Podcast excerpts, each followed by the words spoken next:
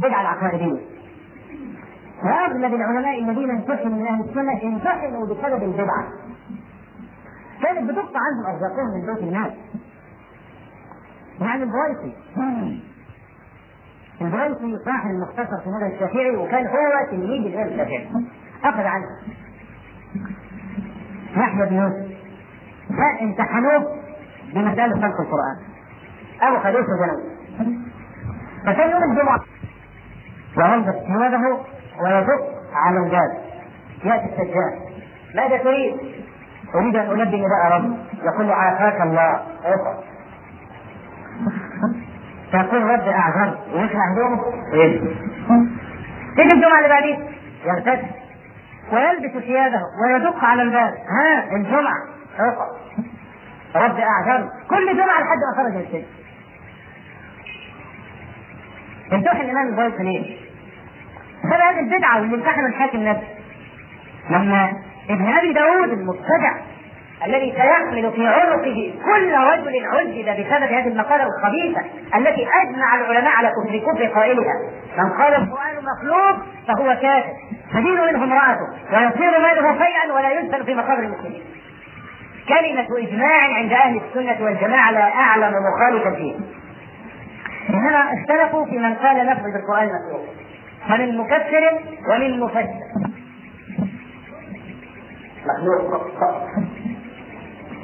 فمن مكفر ومن مفسر. بالنسبة للقائل باللفظية فقط إنما القائل بالقرآن مخلوق ما اختلفوا في تفسيره يزيد ابن أبي داود ويقنع المأمون ويأخذ المعتصم من بعد المأمون لحد ما يجي المتوكل وترفع أن إحنا في عصر المتوكل.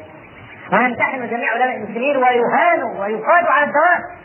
ثم لما يكون إمام جليل يركبوه على جحش وظهره لعاجز الجحش ويطاف بالمدينة وهو إمام جليل تدور عليه الفتوى. ويستنصر بدعائه القصر هذه كانت من النحل أبو نعيم الاصبهاني وابن منذر رأسوا الضعف بسبب العقيدة برضه اسماء الصفات والتأويل والتاويل نحن جارفه بسبب البدع. لذلك لابد من أن نعيد وجه ديننا الصحيح الصحيح السليم كل ما أعدنا عصر النبوة إلى حياتنا فقها وسلوكا كلما سعدنا لهذا الدين حقا. لذلك بنجد المتبعين للكتاب والسنة حياتهم من أيسر الحيوات عبادتهم من أفضل العبادات ومن أساسها قبولا عند الله عز وجل. أقل الناس عملا؟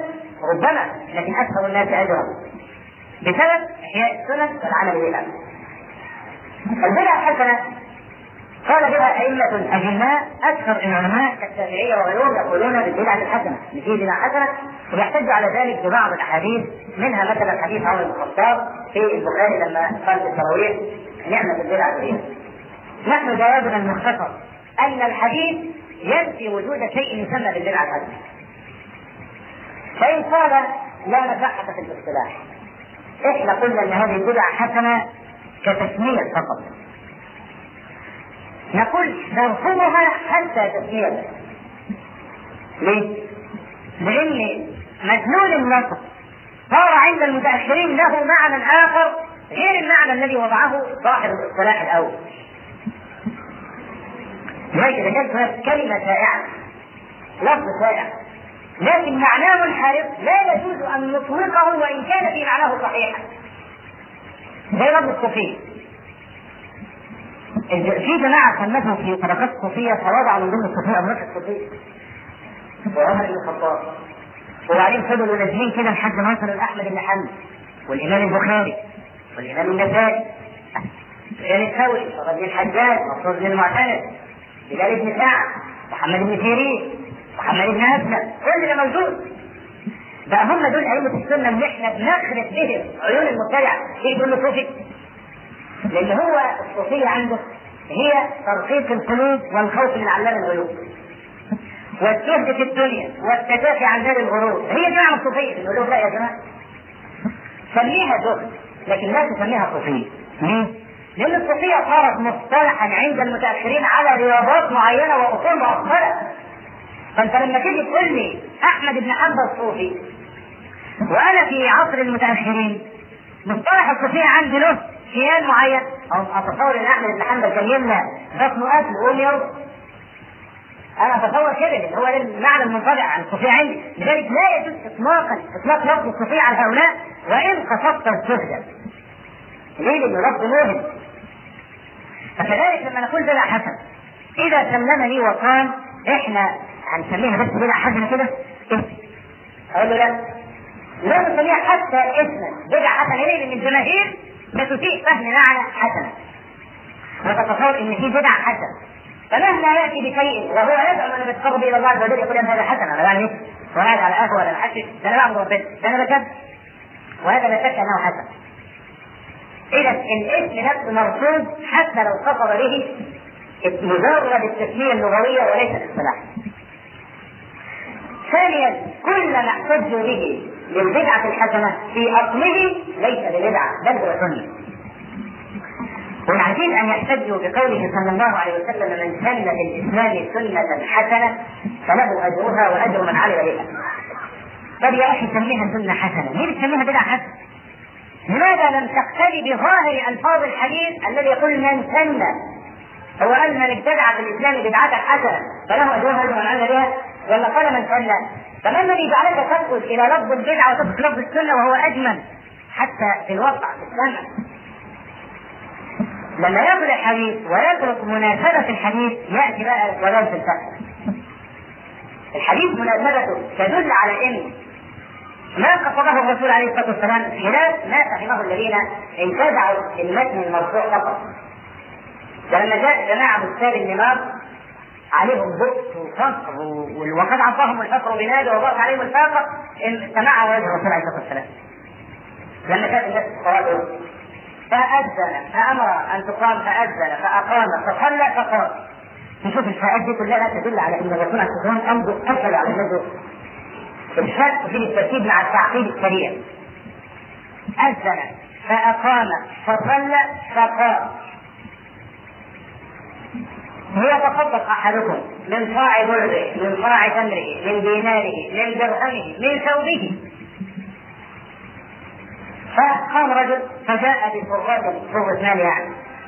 عجزت يده كادت يده أن تعجز عن حملها بل عجزت. فوضعتها فكل الناس لما تشوف شهادة كل واحد جواب اللي عنده فتهلل وجه النبي صلى الله عليه وسلم حتى كانه مذهبا يمنع بيتها في الشمس من الفرح. وقال من سن في الإسلام سنة حسنة إلى آخر الحديث وقصد بهذا الرجل الذي بادر أول مرة وجاب إيه؟ فتتابع الكل فنتج على منواله فكأنه هو الذي سن لهم التصدق في هذا الموضع. هل هذا الرجل هو الذي سن الصدقة في الأصل؟ ولا الصدقة اللي حط عليها وجود في الكتاب والسنة؟ وجود الكتاب والسنة، إيه معنى بقى من سن؟ هو الرجل يظن؟ لا. لكن لما كان الرجل أول متصدق وتصدق الكل معه نسبت الصدقة إليه فكأنه سنها. زي ما يكون مثلا رجل فاضل جاء في قرية متبرجة ولا بلد متبرجة وجعل يدعو إلى الحجاب. فنحن نقول أول من سن الحجاب لهذه البلدة فلان فلان. مش معنى ذلك الحجاب لم يكن موجود. لا. وده حديث النبي عليه الصلاة والسلام إن الله يبعث على كل راس على رأس كل 100 عام لهذه الأمة من يجدد. مش بقى يبتكر وجود جديد؟ يجدد يعني هذه الأشياء جديده لا. يجدد الذي اندثر وانقرض بفعل الجهل يجدد لها أمر دينها يبقى الاحتجاج بحديث من سنة لسان حسنة على ان في حسنة احتجاج خاطئ لما فصل كلام عن السياق ظهر هذا الباب. كل الأدلة التي احتج بها الأئمة الذين نجلهم ونحترمهم وليس معنى رد مقالتهم أنني أردهم أو أنتهك حرمتهم لا ما منا من أحد إلا ما يراد ومردود عليه إلا صاحب هذا القبر النبي عليه الصلاة والسلام بمقالة الإمام مالك رحمه الله. وبسبب القول بالبدعه الحسنه تساهلت الجماهير في تمرير البدعه المفسقة على اعتبار انها حسنه. وكان هذا من أعظم الابواب لدخول البدعه على المسلمين.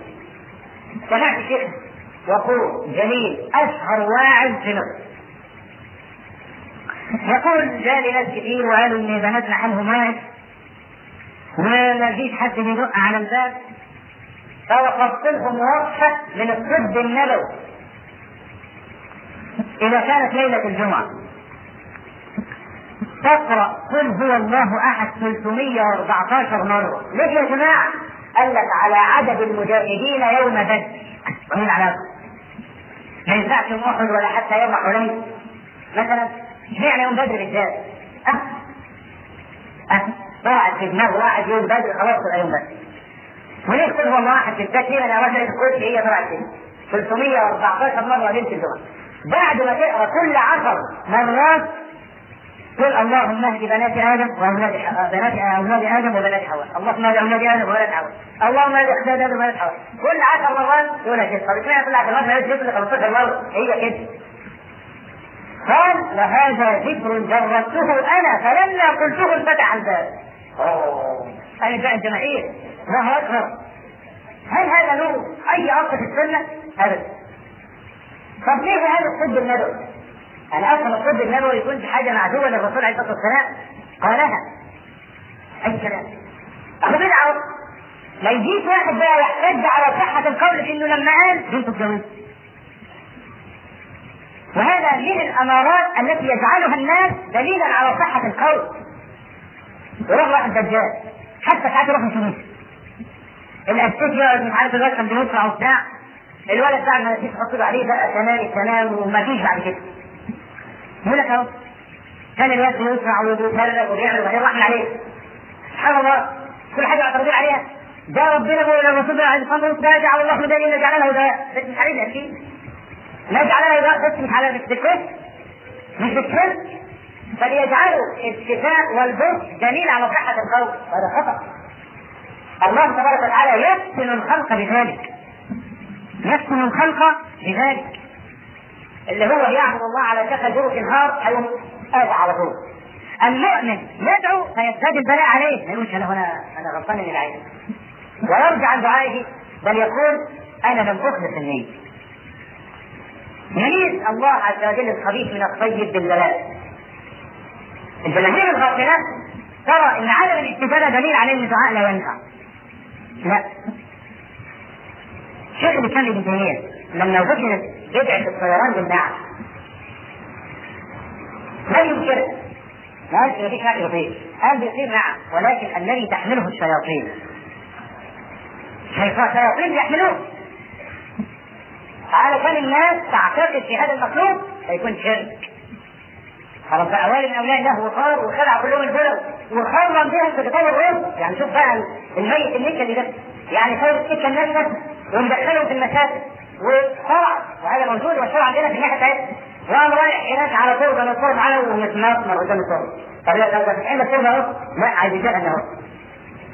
فبقول لك حتى واحد اللي خالص ده هم قال لا خوش وبتاع فواحد ده جيت كده عامل كده طبعا الناس رد قال له يا أخي أنت جيت حتى انت ميت صاحبه لما دوت في البلد وراح هناك. وأصر الميت الذكر ده إن هو يكتفى في الصورة اللي هو عايزها هو كان مقصود إن يكتفى شهادات معينه المهم ما نفذوش الوصيه بالليل قام واخد بعضه طاير ومعاه قبل وخمر كده ودسوس ومش عارفين. طب تفتح كده.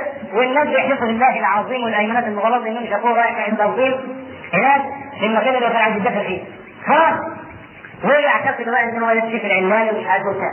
اهو ليه يعني لما الشيطان يشيل نعش ويصير بيه علشان خاطر يضل في كثير؟ ويشرك بالله عز وجل فمثل فلا نعتقد فيه لكن حلب الشيطان قال بعض العلماء لو رأيت الرجل يمشي على الماء وهو مخالف للشرع فاعلم أنه مؤيد بالشيطان فقال أحد أقراني من العلماء فكر والله بل لو رأيته طائرا في الهواء. مش ماشي على الماء. لو رأيته لو رأيته طائرا في الهواء وهو يخالف الشرع فأعلم أنه مؤيد بالشيطان لأن أولياء الله عز وجل أولى ان يؤيدوا بالملائكه الكرام يا رجل بيصلي ولا بيصوم ولا بيجلس ويشرب جوزة واختلاط ولما يجي مولد السيد ولا مولد الحسين يروح هناك ويعمل خير على الرصيف وينام هو ومراته وعياله هناك ويجيب قصه قصص يبلها من العزبه ويفتح لهم عز ويعمل فتة. ويقوم مطلع بقى القطط منصب الشمال تنزل بقى القطط تاكل اللحم. ويرجع برضه إيه هناك القرية والناس كلها تعتقد إن هو يسكت المدينة وهو ولي من الله. هذا لا يمكن إنسان عاقل له يثبت عقله للنبي كتاب السنة يقول إن هذا الرجل له حتى مساس الأولياء. كل ما سبب إيه يا جماعة؟ انخرج عليه النبي على سبب إيه؟ أننا لم نعلم خير الهدي يبقى إحنا مطلوب مننا حاجتين.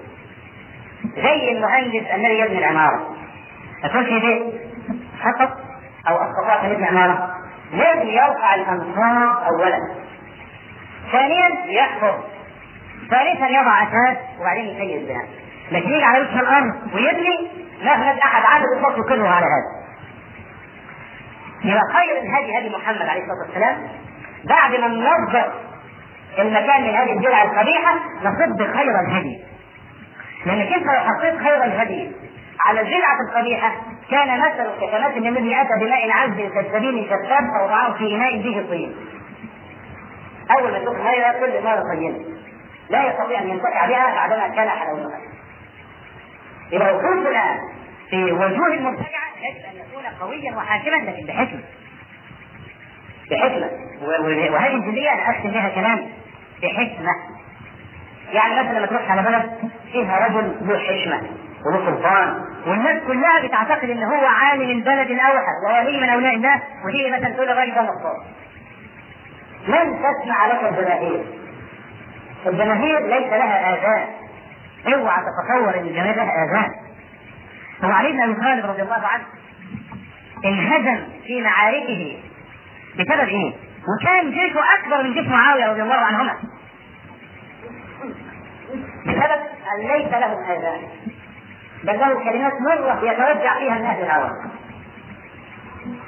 وحتى لما الحسين رضي الله عنه طلع بقى في الحرب وبتاع فقابل رجل من أهل العمان فبقول له كيف حال أهل العراق؟ يعني هم معايا بقى جنب جنب كده قال قلوبهم معك وسيوفهم عليك.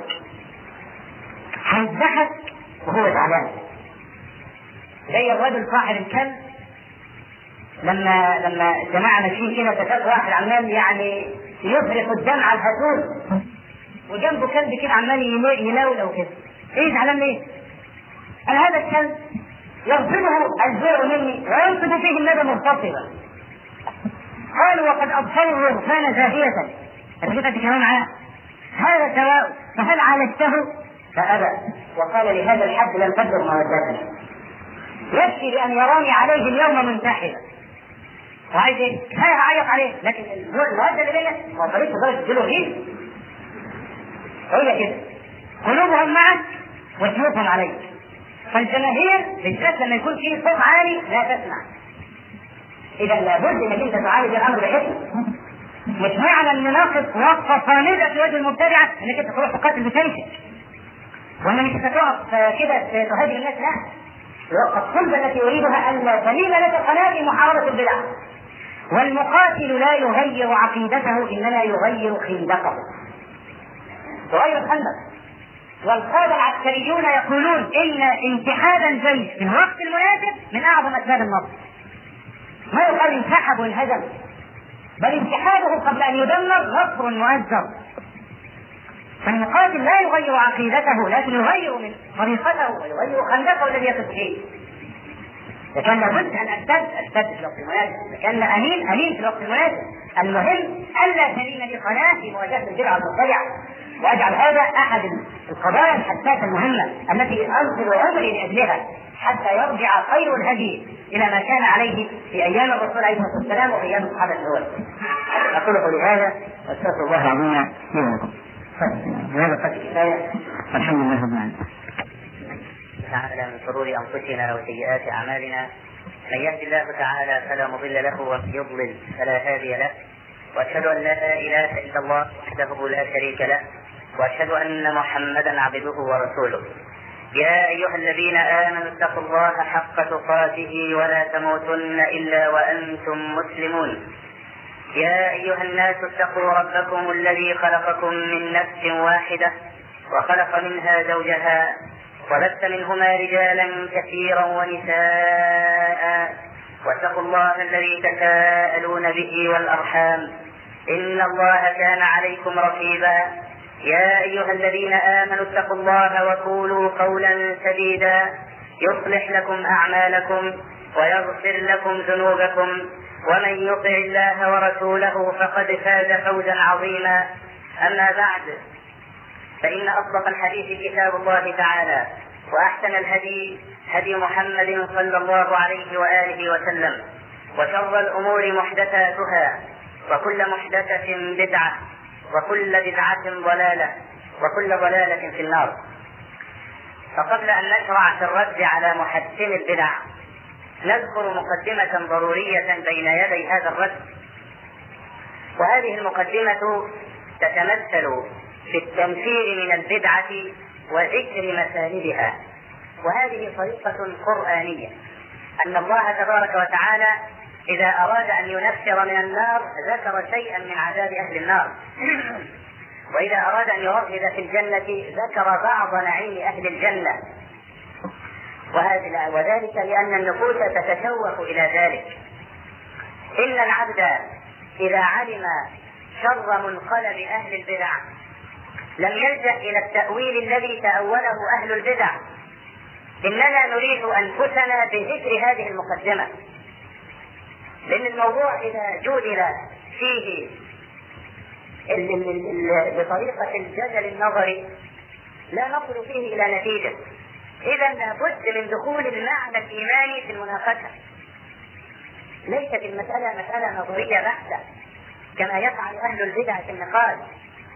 إننا نتكلم عن خير الهدي وخير الهدي من أعظم القوادح فيه البدع.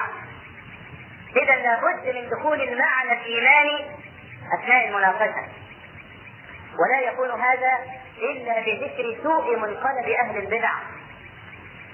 صاحب البدعة عمله مردود. لقوله صلى الله عليه وآله وسلم من أحدث في أمرنا هذا ما ليس منه فهو رد.